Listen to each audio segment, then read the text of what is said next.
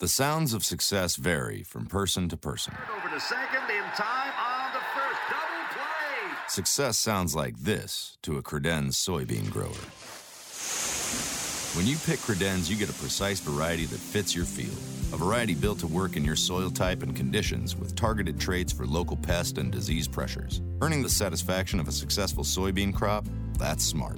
Talk to your authorized credenz retailer or local BASF seed advisor. Always read and follow label directions. Informing America's farmers and ranchers. It's Adams on Agriculture. Produced by the American Ag Radio Network. Here's your host, Mike Adams. Hello, everyone. Welcome to Adams on Agriculture. Thank you for joining us and letting us be part of your day. Busy show coming up today. Steve Nicholson with Rabo AgriFinance will be joining us. We'll be talking markets. We'll get a harvest update from Central Illinois with Chad Colby on today's program. We're going to talk about uh, some things happening with. Uh, Clean Water, Waters of the U.S., and also the RFS. We'll talk about those with DTN reporter Todd Neely in a bit. But we're very happy to have with us to kick off our show today Wisconsin Senator Tammy Baldwin. We're going to talk about the Farmers First Act. Very important, some increase in funding for mental health resources and services for farmers. Senator Baldwin, thank you for joining us here on Adams on Agriculture. Oh, it's my pleasure. Thank you. Farmers First Act. I know this is a, a bipartisan effort. Tell us a little bit about it.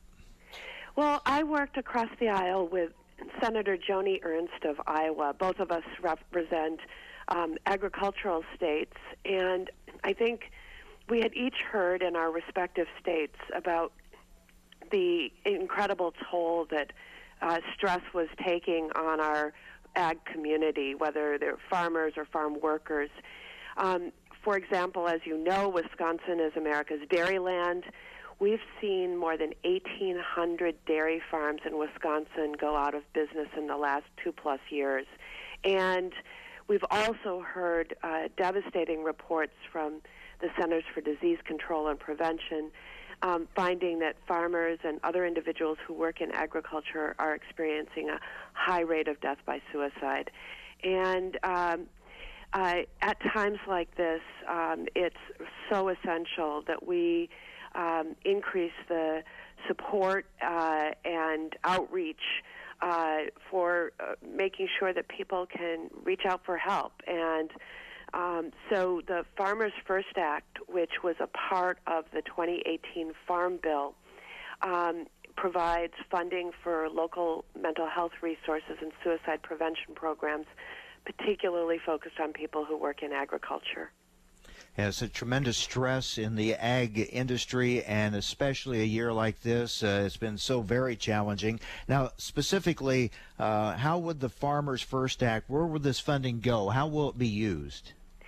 So it'll be used for a variety of activities. It is a competitive grant um, uh, through the U.S. Department of Agriculture to state departments of agriculture or state extension services, nonprofits, and tribes and it's used to help establish resources, um, training for farm advocates and support groups, um, and to reestablish the Farm and Ranch Stress Assistance Network. When we find that, you know, um, people experiencing great stress and often, um, you know, not reaching out to others, keeping it all inside, um, it's really important that lay people, and not necessarily people who've been uh, uh, gotten extensive training in um, mental health services, uh, but who interact a lot with farm workers and farmers and ranchers, um, that they know the signs, that they can um, support and connect people enduring a lot of stress with the services that can help. And so it's really uh, an approach that um, uh, does a lot of outreach in addition to connecting people with the resources they need. This is really something we all need to be more aware of. Uh, watch people around us. Uh, look for signs of stress or concern, and and be willing to uh, help someone we think might be in need.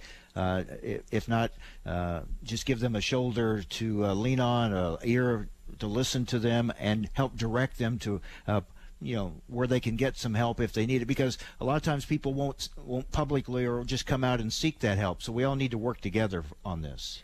It's exactly uh, the case and that's what we've found. So you know if if somebody's not likely to reach out um, it's great if we can provide a little bit more insight and uh, training to the folks that will be interacting with that farm worker or farmer or rancher um, that you know, in in the case of dairy, uh, talking about. Um, uh, you know the, the people who come to the farm to pick up the milk, the folks who uh, uh, the farmers likely speaking to on the phone about um, lending opportunities and and uh, the farm agencies, the extension workers, all of those who are going to have much more frequent interaction, who can just sort of check in and say, um, you know, offer uh, referral to help um, when uh, when they see warning signs. We are talking with Wisconsin Senator Tammy Baldwin, a member of the Senate Appropriations Committee, who worked to pass this amendment last week to a Senate appropriations bill. Uh, that's the Farmers First Act. So uh, this was a big step. Now, what's the next step in this, Senator? Yes, well, um, you know, as I mentioned before, we got the Farmers First Act as part of the 2018 Farm Bill, but annually our effort is to make sure that it has adequate resources to really work the way we intend it to.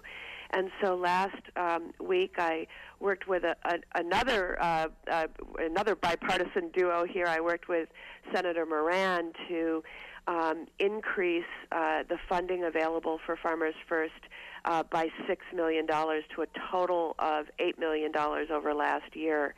Um, the House uh, Agriculture Appropriation Bill um, is also well funded, and so we hope that it will be um, an adequate and appropriate amount when we get through our negotiations to a final bill. Can you give us an update on those negotiations? Well, it was just last week on Thursday that the Senate passed the Agriculture Appropriations Bill. Um, and so now both houses have passed their own version. Um, the uh, the lead negotiations go to the uh, chair and ranking member of each of the uh, of, of each of the houses, and um, this is a bill that has a lot of bipartisan support. So I'm hopeful that uh, we can resolve differences um, very quickly. And I, I, want to commend you and all those involved in this for the bipartisan effort. I think we need a lot more of that in Congress. It's encouraging to see it happening. It is indeed, and uh, that's the way our constituents uh, expect us to work. So, um, you know, uh, we, we um, especially those of us who represent major agricultural states think that uh, uh, supporting our farmers uh, is something that uh, should see no party line. Well, this is very important. This funding for the Farmers First Act. Senator Tammy Baldwin from Wisconsin has been our guest, member of the Senate Appropriations Committee. Senator, thank you very much, and we look forward to seeing this uh, go all the way through, hopefully, and uh, uh, talking with you about it again in the future. Thank you. Thank you. Wisconsin Senator Tammy Baldwin. All right, we'll take a break. When we come back, we'll get to some of the other issues of the day. DTN reporter Todd Neely will join us. We'll get updates on some things happening with the Clean Water Act and the waters of the U.S. and the RFS and much more. Stay with us. You're listening to AOA.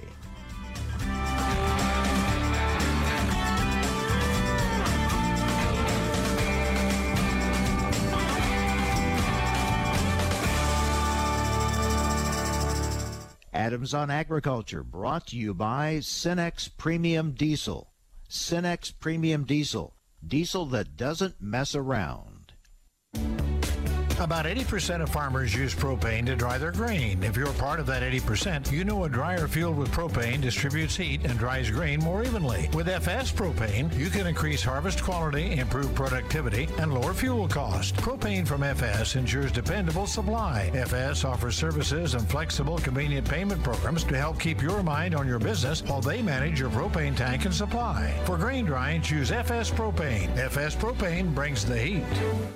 Thanks for listening to Adams on Agriculture from the American Ag Network. We're excited to explore the topics that make a difference to agriculture. The Farm Bill, immigration reform, reducing regulations, trade, new technology, as well as infrastructure and health care. Through the year, Adams on Agriculture will originate on location from several major national meetings and events. Subscribe to the show's podcast at AmericanAgNetwork.com. Thanks for listening to Adams on Agriculture from the American Ag Network. Recently on Adams on Agriculture, Polly Ruhland is CEO of the United Soybean Board. Polly, how, how do you look at this as these new products gain more and more of a foothold in the marketplace? What should the livestock industry's response be, and can the two work together to feed the world? Certainly, the protein category and the opportunity for U.S. protein in the future is not a, a, thing about size. It's how do we get together on this. Even if we are focused on a domestic market, that we know the potential for growth in protein consumption. We know people are under consuming protein. We understand that there is a is growth potential in the domestic market, but it's nothing like the growth potential in the international market. So I think the first step is not thinking about it as sides, but thinking about it as U.S. farmers, U.S. protein farmers, collaboratively taking on the potential in the global market in coming years. For the information important to rural America, join us on Adams on Agriculture. Thousands of people contact InventHelp monthly about their invention or new product. Do you think companies would be interested in your idea? Do you want to try to get a patent? Call InventHelp now. Best of all, the call and information are free. InventHelp keeps your idea confidential, explaining every step of the invention process. We create professional materials and submit them to companies who are looking for new ideas in your category. We have more than 9,000 companies who have agreed to review new ideas in confidence. If a company shows interest in manufacturing your invention, we can negotiate on your behalf. We have helped over 10,000 clients receive patents. We offer 3D modeling and animation, prototyping services, and we use state of the art technology to present client ideas to additional companies. Join people just like you who made the call to InventHelp. You have nothing to lose. The call and the information are free. Call 1 800 213 4556. That's 1 800 213 4556. Again, 1 800 213 4556. Adams on Agriculture is brought to you by Cenex Premium Diesel. With Cenex Premium Diesel, you can count on a diesel that will keep your operation in top shape. Information America's farmers and ranchers need to know. Adams on Agriculture. Now, back to Mike Adams. I want to thank Wisconsin Senator Tammy Baldwin for joining us last segment and for her efforts, part of a bipartisan effort to increase funding for the Farmers First Act, providing farmers with mental health resources and services. As I said, this is something we all need to be more aware of. Uh, when someone we know uh, seems to be acting a little differently, uh, it doesn't hurt to just, you know, check on them and let them know that you're thinking about them and uh, is there anything you can do to help them. A lot of stress in the ag community always, but especially in a year like this. And um, we really have to kind of watch out for each other. And, and programs like this uh, can be very, very helpful to, to get assistance, uh, make it available uh, to those who need it, and we need to make sure they're aware of the, the help that is out there. So, uh, congratulations to Senator Baldwin and the others involved in this bipartisan effort. So good to, to see both sides of the political, uh, uh you know, on both people on both sides of the political aisle working together. I wrote about this uh, in a in a commentary in our American Ag Network uh, newsletter last week, and I talked about it some as well about the need for more bipartisan effort. And uh, members of Congress need long arms because the political aisle is wider than it has ever been. And it takes long arms to reach across. It's not always easy. It's not always a popular thing to do in politics today and in our uh, divided uh, society. But it's important. That's how things get done, both sides working together. And uh, this is another example of it. And uh, hopefully it'll be able to make its way through the appropriations process and uh, get this needed funding for a very important program. All right, joining me now is DTN reporter Todd Neely. Todd, how are you doing? Good, Mike. How are you? Good. You know, um, I often talk about ag in the courtroom. So much gets decided these days in, in the judicial system, and we're certainly seeing that play out uh, with some environmental issues, aren't we? Yeah, absolutely, Mike. You know, uh, we've covered the, the waters of the U.S. rule for a number of years. I mean, dating back to 2015, uh, when the Obama administration put out uh, a rule that agriculture and many states across the country came out against and challenged legally. Um, that rule is essentially dead, although, uh, you know, recently EPA finalized a repeal of uh, the 2015 rule. Um, and now we're seeing some court challenges take place. And it's interesting where some of this is coming from. Um, agriculture hasn't been saying a whole lot about the repeal, but uh, one of the big concerns that, that's out there now uh, is the possibility that not only um, is the rule going back to the 1986 rules, uh, but there's a possibility that the 2015 rule could go into effect yet. Um, and the reason for that is uh, we've got a legal challenge, two legal challenges. Uh, one that's trying to basically stop EPA from implementing the 1986 rules again, uh, which, if you look over history, uh, many of the problems that agriculture has had uh, with the Clean Water Act has been from those 1986 rules and how they interpret waters of the U.S. Uh, on the other hand, the 2015 rule, when it came out, it was it was considered to be overly broad and, and uh, overly inclusive. Uh, you know, even including dry lands uh, as possible waters of the U.S. Uh, so, in two separate lawsuits, there's the possibility that either one or both of those, I should say, either one or the other, uh, either the 1986 or the 2015 rule, could be the rule and the law of the land at some point. And so. Uh, we're going to see how these cases play out. One involves New Mexico uh, Cattle Producers Association, uh, and the other involves a number of environmental groups. And so agriculture is kind of watching both of those, but in particular the environmental groups, because that rule or that lawsuit is basically uh, trying to say that EPA needs to go back and repromulgate the 1986 rules. Uh, so it's really still quite a mess. The irony here, I think, is in an effort to assure clean water, we keep muddying the waters with all these different uh, rules and acts and challenges, and uh, I mean, it's it's more confusing than ever. It really is, and you know, I think uh, I think most farmers will tell you that uh, you know they just want some basic understanding of what they can and cannot do.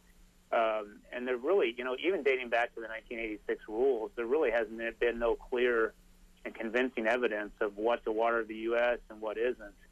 Um, you know, EPA is going through a rewrite of, of the WOTUS rule as we speak, um, and certainly there's going to be uh, some concerns about that rule. It's not entirely clear whether that's going to answer all the questions, uh, but what we're facing now with, with these renewed court battles uh, is the possibility that no one's really going to understand what you know what's really going on. Uh, and I, I think that's the most disconcerting thing is that we ask, you know, agriculture ask for certainty and, and understanding, and uh, really we're just tied up in the courts more than, than ever before, honestly. Talking with DTN reporter Todd Neely. Meanwhile, on the RFS uh, debate, a number of groups have come together to send another letter asking for some action on that. Yeah, you know, uh, when the EPA put out the proposal um, about how to supposedly fix the small refinery exemptions, um, obviously agriculture doesn't support that uh, for a number of reasons. But uh, one of the things we've seen along the way, you know, in getting a so-called biofuels deal in the in the midst of all of it, uh, we saw many of the biofuels and ag groups come together and say, "This is what we want, and this is what we support." Uh, so that that approach by agriculture groups was quite effective in, in getting a deal to begin with, uh, just being behind something and being united on something. And so uh, we saw uh, a number of groups, about 60 of them yesterday, send a letter to President Trump uh, asking for him to fix this proposal, you know, talking about, you know, needing to, to account for more gallons that are actually waived in the RFS and so on uh, it'll be interesting to see if anything comes from, from this. You know, the president's obviously tied up in a bunch of things right now, uh, but the one thing he needs is, is the rural vote, and I think there are a lot of people in rural America um, who aren't happy with the EPA proposal, and so we'll see if this leads to more White House meetings and whatever else going forward. You know, we're still going through a public comment period on the, so we'll see where that all comes out in a minute. Yeah, you'd have to be naive to think that the uh, the upcoming election won't play a part in this in some way, because obviously it does. Uh, I think, if nothing else, yeah. that letter with that many signatures on it and who they represent, uh, at least you may not get what you want but at least it gets the point across to the White House that a lot of people are unhappy about this.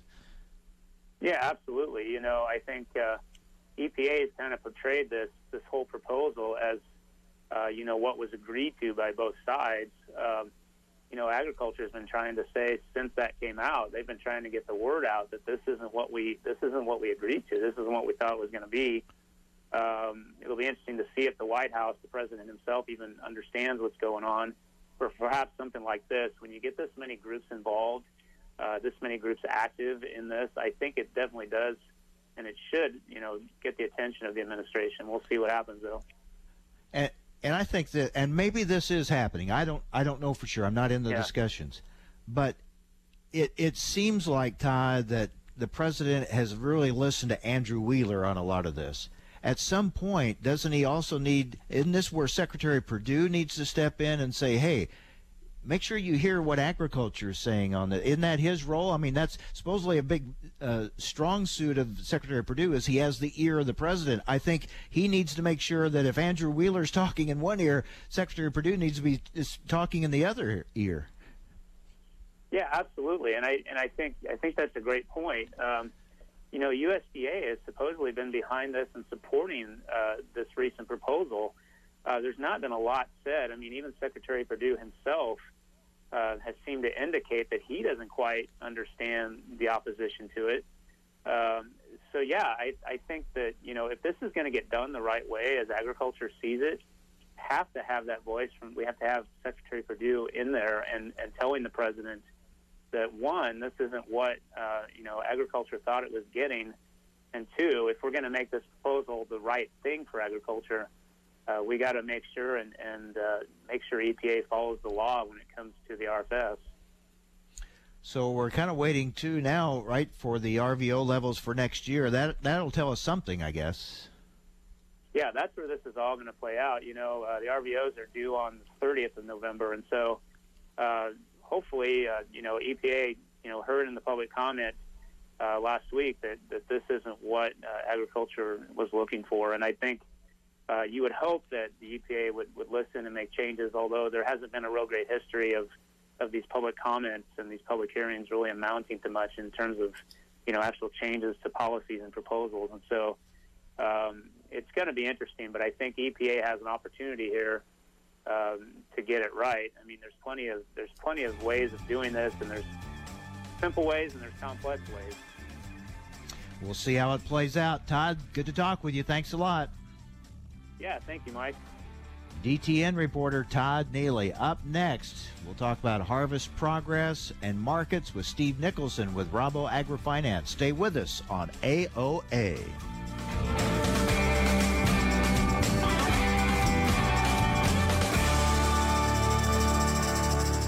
Some measure success by Italian suits, corner offices, and luxury yachts. Farmers measure success differently. It's breathing fresh country air, taking care of the people you love, and knowing how to measure success in your soybean acres? That's smart. With Credenz soybeans, you get a precise variety bred to fit your acres. And that Credenz variety comes with agronomic expertise and local insights from your BASF team. So plant your sign of success. Talk to your authorized Credenz retailer or local BASF seed advisor. Always read and follow label directions. Information America's farmers and ranchers need to know. Adams on Agriculture. Now back to Mike Adams. Well, joining us now is Steve Nicholson, analyst with Rabo AgriFinance. Steve, here we are, early November, and you know, we're roughly what half done with harvest. Uh, what do the markets make of that? Yeah, good morning, Mike. Oh, the markets are. I think the market's been pretty well prepared for this. Is going to be, a, I think, a long harvest, and you know, I think the markets are worried about lots of other things right now. It's, you know, it's worried about China. Uh, it's worried about U.S. What USDA is going to say on this week uh, on yields on corn and soybeans. Uh, you know, I think it's starting to look at think about what's happening in South America and worried about, you know, is the weather good? Is the weather bad? Are they expanding acres for soybeans and corn and, you know, all those things? And, you know, ASF is still a part of that conversation. Uh, and a lot of, and I, you know, I think one thing it's it's a market that farmers don't think about a lot, but you look at the vegetable oil markets around the globe, and they they've had uh, a pretty good run here. Um, so there's you know demand for uh, for product. I mean, you look at soybean oil demand has been extremely good, both for biodiesel and domestic use. Uh, meal demand for soybeans has been okay. It's it's not growing a lot, which I was a little surprised at looking at you know latest numbers coming out of USDA. But um, the fact is, there's still good crush numbers, and the crushers are making money. So there there are lots of things kind of revolving around the market, but I don't know that I'd say there's one dominant theme the market's trying to focus on and figure out what's going on. Yeah, a lot, as you said, a lot going on. Let's let's talk about China while we wait to see what this partial deal may or may not entail. Meanwhile, they are making some uh, pretty good purchases. And I looked at this yesterday. You know, as we were thinking about probably talk about this today. And, and I'm using export inspections, so I, and I realize that those change, but I'm using initial reports, so they're close. If you look at through week nine of this crop year, we China has taken a little over two million metric tons of soybeans, versus a year ago it was about 400, a little over 400,000 metric tons. So uh, you know, four or five time, I guess five time, knew my my grade school math, you know, five times greater beans than they took a year ago. So that's good news. Is it what they used to take, um, you know, two years ago now? No. Are we still running behind what we typically do? Yes, we are. And soybeans are running behind, but they're taking more. And so I think we have to be conscious of that. And the fact is that they are taking beans. Um, it's just not the pace I think we'd all like to see. So that's that's good news. Yeah, it is. Uh, you have to put it in context, like you say, not what it That's used right. to be, but certainly certainly better than it had been for the last year. Well, that- that's for sure. That's ex- that's exactly right, and I think that you know, it, in you in your in your question about China, I think it, you phrase is exactly correct. I think we have to wait and see what this what this means. Is this are they going to buy forty to fifty billion dollars worth of agricultural goods? They probably will. Is that over a one-year period? Probably not. Is it over a two-year period? Likely. Um, but we haven't seen a. I I haven't seen a definite say 40 billion, 40, 50 billion dollars of agricultural goods in the United States over this period of time. I think that's still in question. I think there's still a lot of details in question here, and like we've seen back and forth, you know, the president will say something, the Chinese will say, no, that's not what we agreed to. The Chinese will say something, and then the, the and they're they never seem to be on the same page, and that's concerning um, because you if you're negotiating a trade situation, you want everyone on the same page, and that that seems to be a little elusive here in the last several weeks. So again, I think like we've said more than once, we got to wait and see what the ink says on the paper and who when it gets signed, and make sure everyone's in agreement. Um, I understand, you know, uh, Mr. uh, Ambassador Lighthizer was optimistic this morning. Um, I think that's a good sign. Uh, if he's optimistic, then that's a good sign things are moving forward because he he knows what's going on and he's there every day, and I and I have a lot of faith in that. So I think we just take it one day at a time, and we just you know we'll just wait for it to develop. I don't think we can speculate one way or the other. It's going to be this, it's going to be good, or it's going to be bad, or it's going to be in the middle, whatever the case might be. But take it one and, day at a time. not and try not to be pessimistic, but being realistic. Even if when a deal gets signed, then you got to make sure they live up to the deal, right? And that, based on the history with China, that can be a challenge. It is absolutely, and I and I wish there was an article in the New York Times. Oh gosh, it's been several months ago now that that answered that question really well and talked about that history with China. And China has repeatedly made promises, uh, not just the United States, but you know other trade promises globally, have never and not lived up to them. They might live up to partial, but yeah, they they have a history of that, and I think you know, and you think about that from a U.S. perspective. If you think back over the years when we'll say when relations were good, and I put that in quotes in the sense where they're buying lots of beans, you know, they were still canceling contracts even though they were taking lots of beans. And you know, for us in the United States, you know, a contract there's a sanctity of a contract. They don't believe in that, and and that's very frustrating because you you know you and I sign a contract. I expect you to perform, and you expect me to perform, and it's a done deal. In the Chinese, it's never a done deal until the goods are delivered and there's a check in the mail. And, you know, the check is in the mail. So that is a, I think, a concern all the way down. Is will they live up to their promises? And second of all, have we damaged that relationship to a point where it's going to take a long time to repair it, and we get back to the point where we were before the trade war? We're talking with grain and oilseeds analyst for Rabo AgriFinance, Steve Nicholson. All right, what are you expecting uh, this Friday in the report?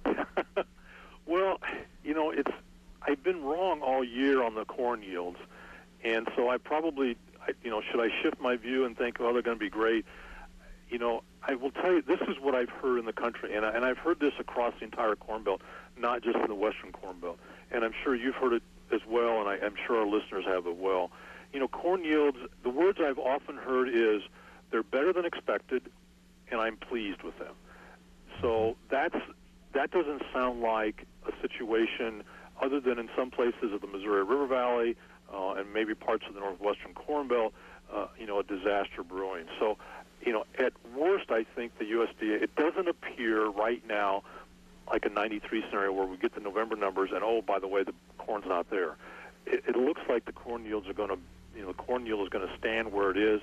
I, you know, my suspicion is it may be just exactly where it was last month. Um, the market, I think, is looking for a little bit of an uptick in that market um, going from there. So corn yield's probably steady um, and maybe yet even a little higher, but I think stable is, is probably a good good place to be right now. Soybeans, I think, are a different story. You know, I keep hearing, a, I don't hear many people saying, boy, I'm really excited about my soybean yields. Uh, I think they've been okay. They've been average. They've been on their five-year average their 10-year average of a farm.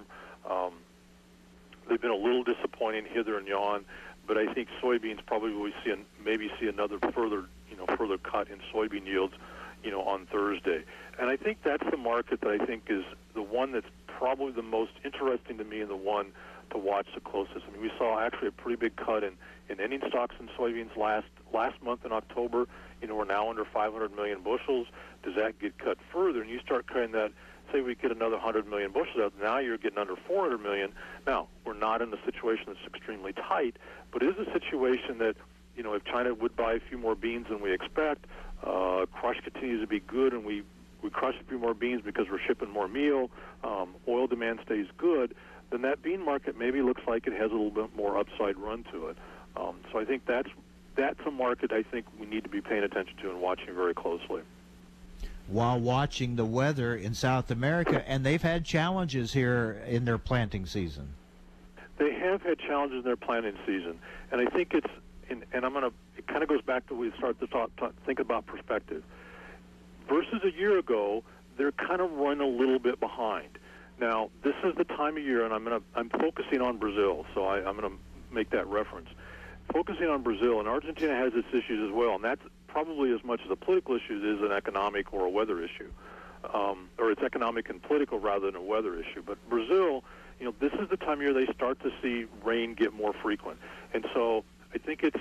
I don't know that it's really high time to get panicked about the Brazilian crop at this point.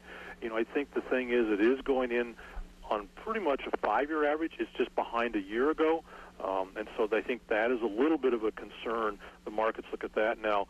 You know, that was you know, for us here in the United States, from a corn perspective, you know, if they plant a few less acres of, of corn next year in the second crop, you know, that's good for us. But I think it's a little bit early to get too too concerned about that. Now, I think the Argentine situation, I think, is very is you know, talk about being something to watch. I think that's where we need to be paying attention in South America is Argentina. You have a new administration. Uh, do we go back to the point of high export taxes, which means you know less corn and soybeans get and, and wheat to a certain extent get exported to the United States or out of Argentina gives us an opportunity maybe to export a little more a little bit more corn and a little more more wheat because it's just they're not going to be competitive in the world. So I think that's a, that's a very real situation to be paying attention to and and, and kind of stay tuned as to what's happening because we we know what happened the last four years and Argentina is it always seems is like a is like a roller coaster economically that we have to pay attention to and has impacts on our market directly. So South so America is things... definitely able to watch. Go ahead. Yep. A lot of things to watch. Real quick, you're not. It doesn't sound like you're expecting a a big shock Friday, but who knows, right? But you're not expecting right. it at this point. I'm not expecting a big shock on Friday. As we've always said, and I know we're running short on time, the basis is where the activity is. That's where the action is. And I think from a producer standpoint, that's where your opportunity is going to be to make some hay on your on your marketing is is to lock in those basis levels when they when you see them tick up and and we've already seen the Eastern Corn Belt has stayed strong all year long. Um, and it looks like that's going to continue to be the case, and we're starting to see the Western Corn Belt get a little bit more dicey as well. Um, and so, from a from a seller's perspective, that's where your opportunities to be is in the basis. But I'm not expecting any big shocks on, on Friday from the USDA. All right, Steve. Thanks a lot. Good to talk to you. Thank you. Good to talk to you, Mike. Take care. Steve Nicholson, grain and oilseeds analyst for Rabo AgriFinance. Up next, we'll have a harvest report. A look at how harvest is going throughout central Illinois. We'll be talking with Chad Colby next on AOA.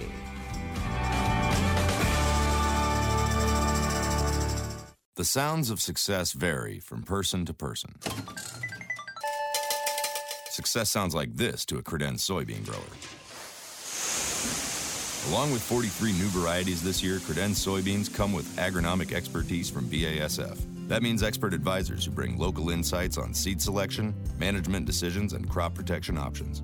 Knowing the kind of success you're shooting for? That's smart. Talk to your authorized credenz retailer or local BASF seed advisor. Always read and follow label directions.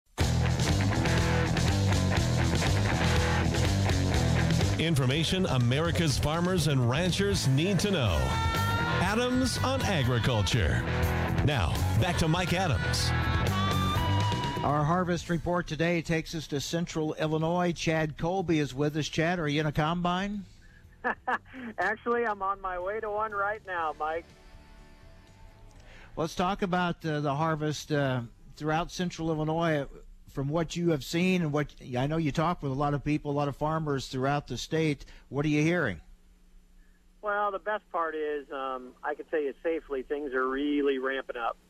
Uh, weather looks good here now. We've got a pretty good harvest window, and a lot of guys are really getting into that late planted crop for the first time. We're talking about the stuff that was planted there in early June, and still a lot of concerns when you get to northern Illinois, even in central Illinois because of high moisture. It's going to be a, a slower process than normal.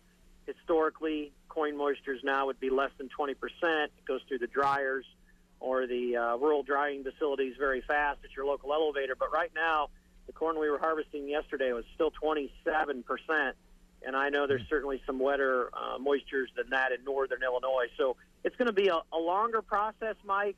But, um, you know, drier weather is really uh, making things temperatures is slowing down that.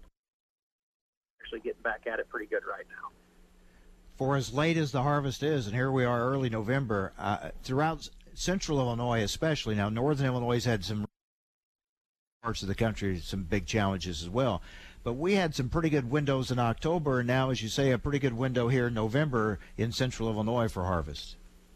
Yeah, absolutely, Mike. I think it kind of goes without saying. We had a little short window in the spring when we planted for that late May little run of a few days where guys really ran around the clock. We kind of had the same run this fall. We had a good run here a couple three weeks ago. But you're 100% right. There's uh, there's still tremendous challenges when you get up in the Dakotas. I talked to a good friend of mine last night who's about an hour north of Grand Forks and farms a lot. And he he sent me a picture. He was watching the football game last night on TV because their corn's standing well. It's going to freeze up there, and they're going to let it sit in the field another 10 days because it is still almost 30% moisture. So there's just going to be a lot of concerns getting this last 20% of the corn crop out. In fact, Mike, I'm driving um, west of, or I'm sorry, east of Bloomington about 30 miles, and I'm looking at hundreds both sides of the road. So we've still got a fair amount of soybeans in Illinois it's certainly going to take a little while for those soybeans to be fit. But all in all, finally starting to get a little window to get a lot of harvest out. Yields are variable. Uh, we have to keep it in context. Uh, I think what I've heard a lot of uh, pretty good for this year. Certainly not as good as last year. That as a professional, Mike. That's really accurate. I I think spots certainly in 19 that that beat their expectations, if you would you know, one a good friend of mine, he's over in the Watseka area. I talked to him yesterday, and he's like, you know what, my corn's doing 175 bushel. And I said, well, aren't you thrilled about that? He goes, yeah. A month ago, I wouldn't have thought this would have made 130. Now, my goodness, 50 bushel from from. The big concern that I've been noticing too, Mike, is what this late harvest is going to do in places across the Midwest when you start talking about 2020.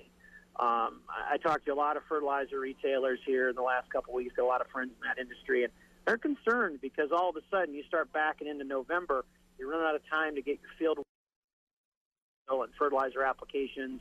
And obviously, if you're mudding out crops at all, you got a field that, that the conditions aren't as good as. There's just it just brings on a little bit of challenges already to 2020, dare we say. Over more in my area, more west central Illinois, I've seen done. We've had some uh, really good windows to to get some of that done. So a little better than we might have thought, being this late in the year with harvest. Yeah, you're 100% right. I noticed last night we harvested till the we caught the dryer last night late. It was 8:30, 9 o'clock, and I was heading back toward Bloomington. And my goodness, there were tractors everywhere in the field. So guys are going to do all they can to get it done, but you know, certainly the first step is getting the crops out of the field. And uh, the other thing we want to make sure we mention too, and is just be careful. Um, a lot of guys working a lot of hours right now. I think a lot of people already kind of forgot that harvest is over as far as the, the non-farming public. Just be careful. Um, sure everybody stays real safe too. Yeah, a lot of long hours and more of those hours now with the time change in the dark. Yeah, that's 100% right. My dad always told me, I was doing it last night with the combine. He's like, when the sun goes down, you slow the combine down a half mile an hour. Just a good rule of thumb, Chad, and don't back up. He always told me that when I combine, you go forward, son. I'm like, okay, Dad, all right. Right. It's just uh, it's that time of year, and, and I'll be honest. I, to get 2019 behind him, it's been such a challenge. Mm-hmm. It's been a real long year and I know there's a lot of relief when we get done. And there's some guys I think when you start talking the end of this week, first of next week, there'll be a fair amount of producers here in Central Illinois that are done. Obviously, uh, man, our sure thoughts are with the guys in Northern Illinois. They got a long way to go. Some of those guys just got started with harvest this week. Imagine that. What are you seeing with the stalk quality? Uh, how's it doing out there this late in some of the conditions that it's had to deal with? Well, we we were in a couple different fields yesterday and a couple different varieties, and it, it's a challenge for every seed company right now. These crops have been in the field a long time. They've had a lot of struggling. I shouldn't say struggling, but challenges with weather, high winds, lots of rain. Um, there's some places where corn went down really bad. I know most guys had went in early to get down to harvest their down corn. Um, the the best or worst story I can tell you is we had one 14 acre area in a field took me six hours to harvest, um, just because it was laying completely flat. And there were a lot of pockets like that. Um, but from what I understand, the crops up north, um, you know, are actually standing very well. So uh, when I say north, I mean up in the Dakotas, and my friends up there I've talked to. So, you know, obviously fungicide and a lot of things really help with that now. All right, Chad. Good to talk with you. Thanks for the uh, the report. Am I going to see you next week in Kansas City? Absolutely, Mike. After a quick trip to uh, Agritechnica in Germany, I'll arrive out there next week, and I look forward to seeing you, Mike. You do get around. Uh, we'll see you in Kansas City. Thanks, Chad. Safe travels. you you bet. Thanks, Mike. Chad Colby with a Harvest Report from Illinois. Thanks for joining us on AOA.